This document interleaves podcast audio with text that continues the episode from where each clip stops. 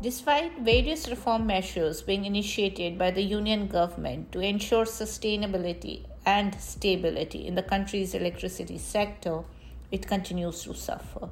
The weakest link in the entire reforms process are the ailing state distribution companies or DISCOMs, who are responsible for providing proper electricity supply to the customers. DISCOMs buy power from generation companies and supply it to the customers. But things are changing now. What's new? That's what I, Richa Mishra, have discussed in the latest episode of Energonomics. Demystifying the latest reform measures being initiated by the union government is with me, Vikram V, Vice President and Sector Head, Corporate Ratings, ICRA. Here is the full conversation.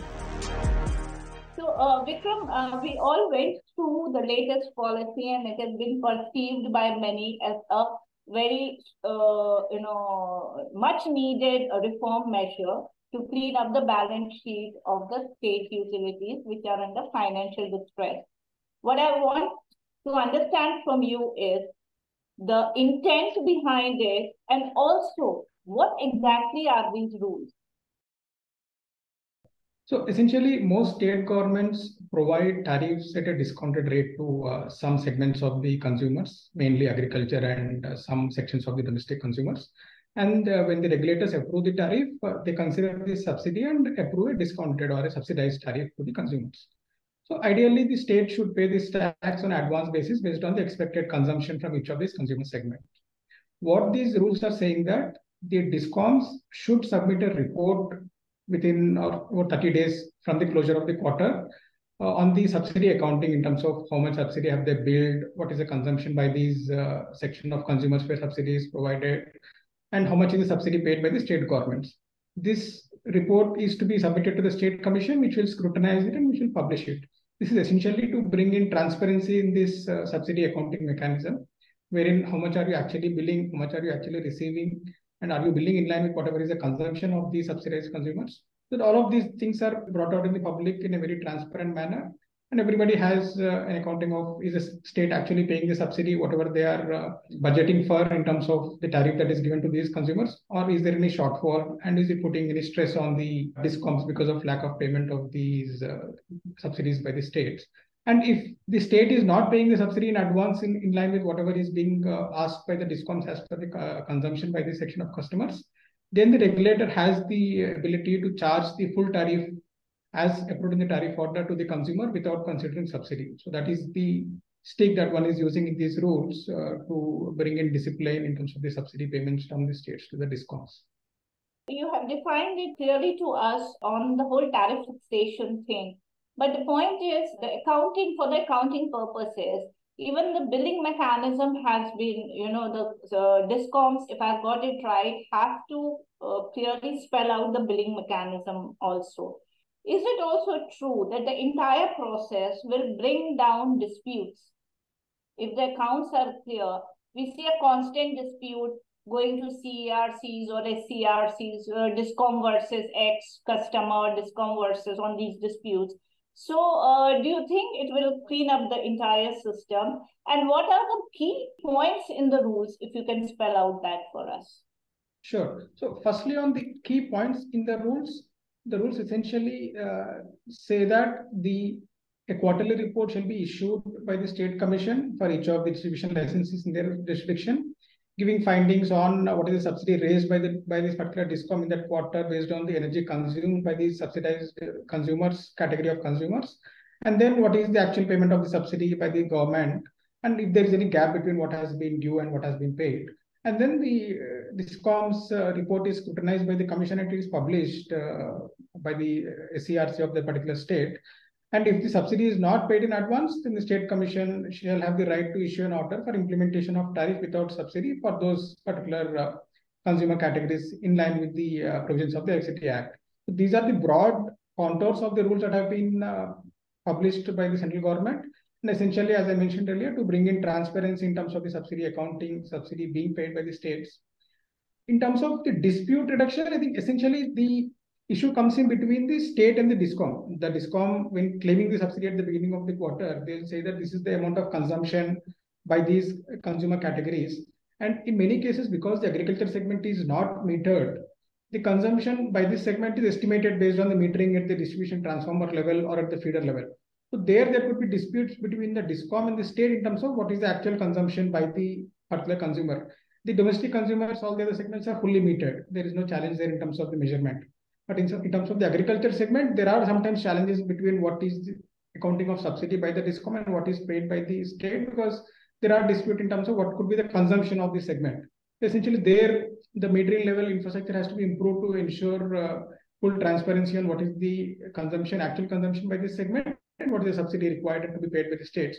There, it could bring in uh, better uh, transparency and improve the reliability of subsidy accounting going forward.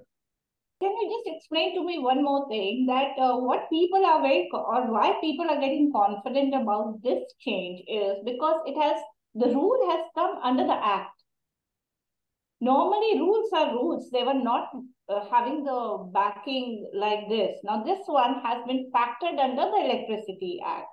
So, do you think it will it will uh, serve the purpose, or is it a way of the center to you know trying to fix accountability of the states as well as the discoms?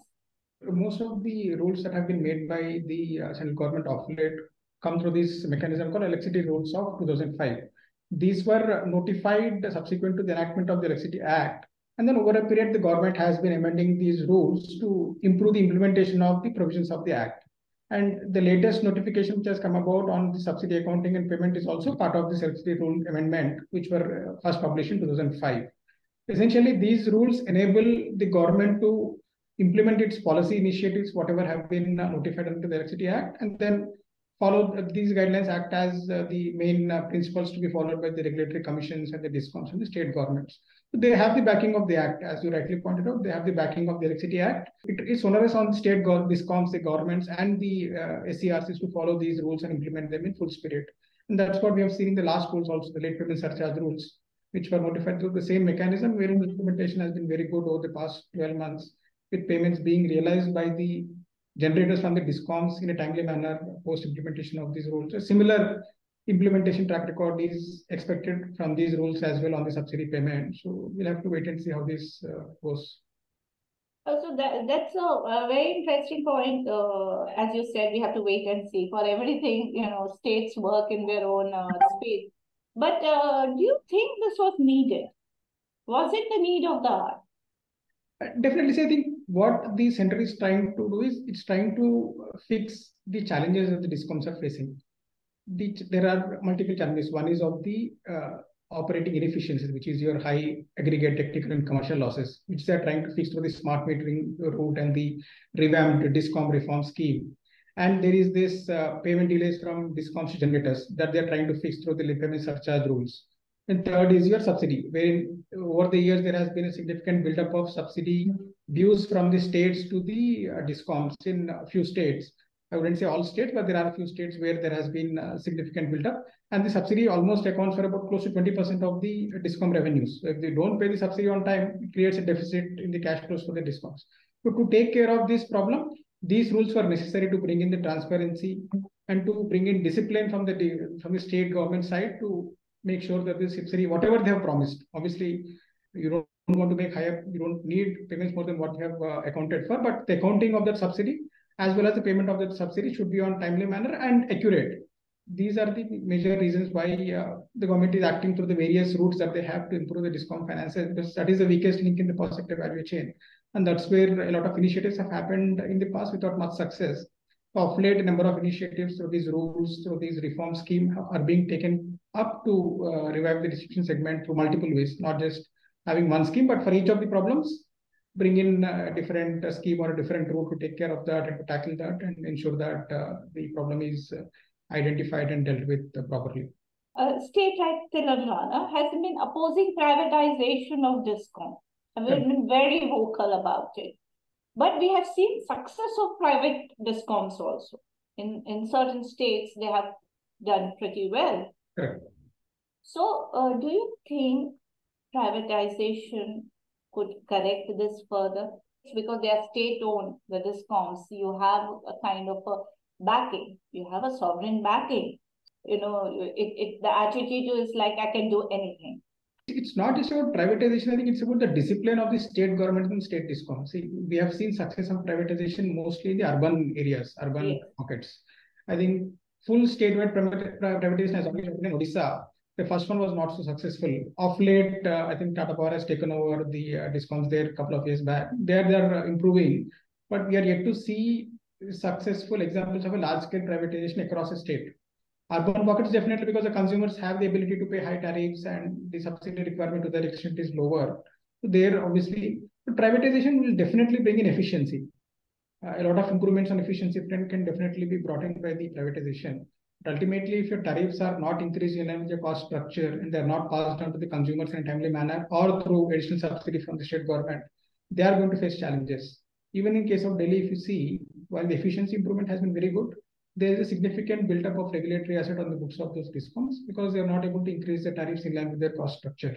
Challenges remain. I think essentially what we need is a discipline on the uh, from the state governments as well as discoms in ensuring that whatever subsidies promised is made on time, in ensuring that whatever is the cost incurred is passed on to the consumers in a timely manner, and to ensure that the efficiencies are brought in line with what regulatory has approved. And we have seen this in Gujarat. Gujarat has done, uh, despite being state-owned, they have done very well over the years in terms of improving their uh, uh, operating efficiencies, in terms of passing on the cost variations to the consumers in a timely manner, and managing well. And those are they are the highest rated discoms in the country for a number of years now. So it has happened both in the public sector and private sector it's not just about privatization. I would say it's more about the discipline on the part of the state governments and the discoms in implementing the reform measures that are needed to turn around the discoms. Talking about Gujarat, uh, Vikram, I mean, whether I like the man who headed the state or not is a personal issue, but it's one of the finest example of shifting to gas-based economy. It's one state which has shown how you can completely shift to gas-based economy. Even a financial capital has not been able to do it. So yeah, Gujarat has has shown in many ways, you know, uh, good governance and sense of discipline, how it can change. So hmm. yeah, thank you so much, Vikram. Thank you so much for giving us this time and uh, you know clarifying the nuances with such simplicity for us and we just hope that that 1% doubt, which I still have in mind whether the states will agree or not, doesn't happen. And the last night uh, connectivity actually happens, and the weakest link is no longer the weakest link. Thank you so much. Thank, Thank you.